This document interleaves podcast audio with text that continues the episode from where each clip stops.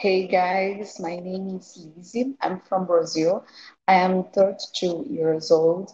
So I'm now I'm backpacking. I'm traveling around the world. I'm back in Brazil because the pandemic, but soon I will travel again. So this is an opportunity for I share what I know about my language, Portuguese or Portuguese with you guys. And I hope I have this opportunity. It's very nice. We change some ideas, some information with the people who want to know our language, want to know our culture and history.